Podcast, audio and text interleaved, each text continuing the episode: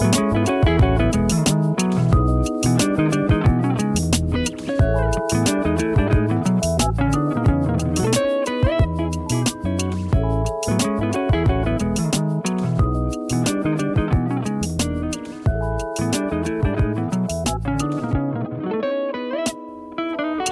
にちは。今日はネットフリックスのドラマ新聞記者ザ・ジャーナリストの話をします。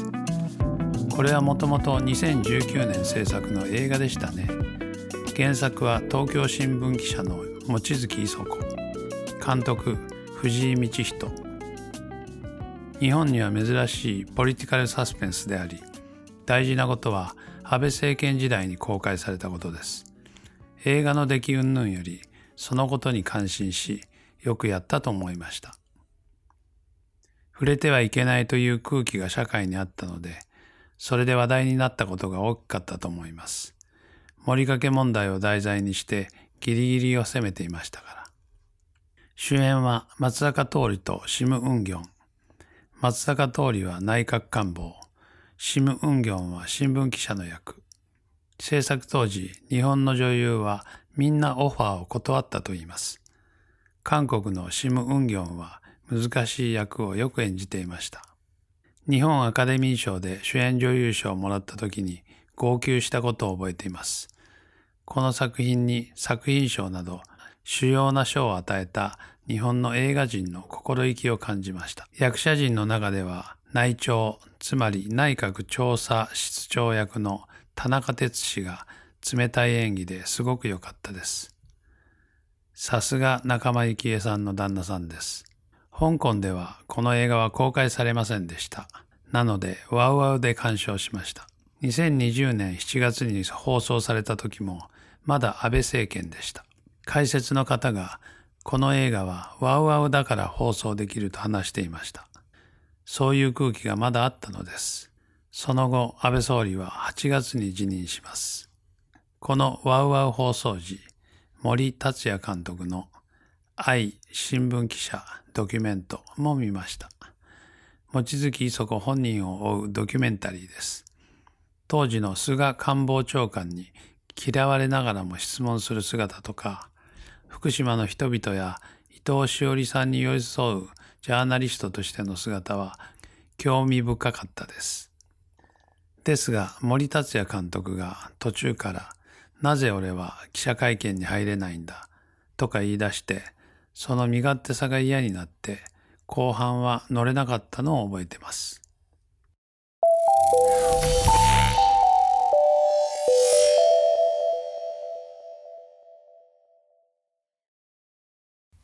そしてネットフリックスドラマ新聞記者ザ・ジャーナリストです。今回は制作費も潤沢にあり大規模なものになっています。6回のドラマなので群像劇になっていました。主演は米倉涼子と綾野剛。監督は映画と同じ藤井道人です。フィクションですが日本の森友事件を知らなければ何の面白みもないドラマでした。日本人である程度社会問題を知らない限り最後まで見ようとは思わないと思います。今回は栄新学園という学校が総理夫人との個人的な中で国有地を買おうとする際、役人たちが忖度することで起きる騒動を描いています。国会答弁の整合性のため、国家公務員が文書改ざんの後、自殺に追い詰められるというストーリーです。これがアメリカか韓国のドラマならば、新聞記者と新聞社や政府の心ある人たちが活躍し、最後に正義は勝つというカタルシスに満ちたドラマになったでしょう。ですが日本は事実に乗せるためにそうはなりません。だから面白みがないのは仕方がないかもしれません。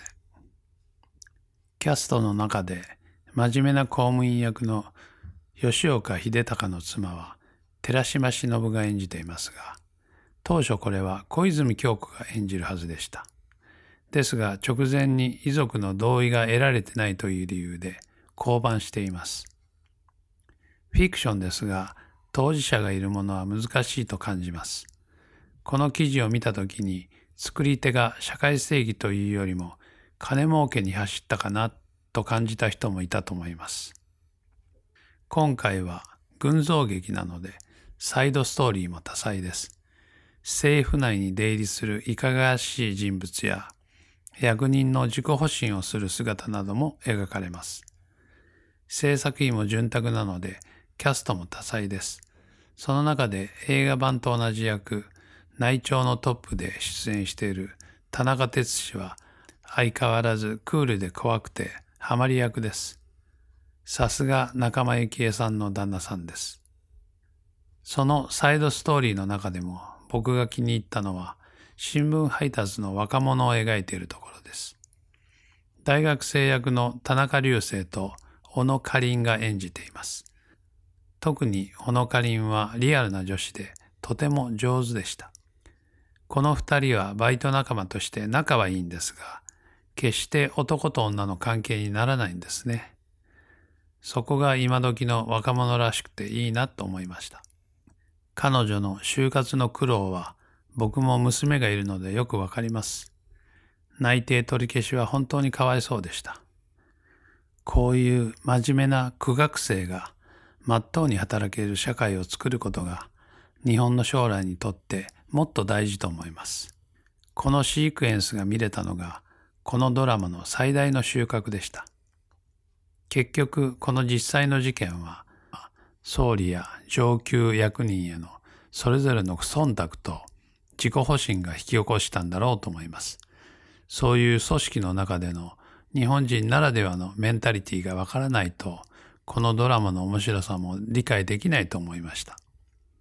そういう意味で世界的なヒットはちょっと難しいかなと感じています。以上、ネットフリックス新聞記者のお話でした。てなことで、また。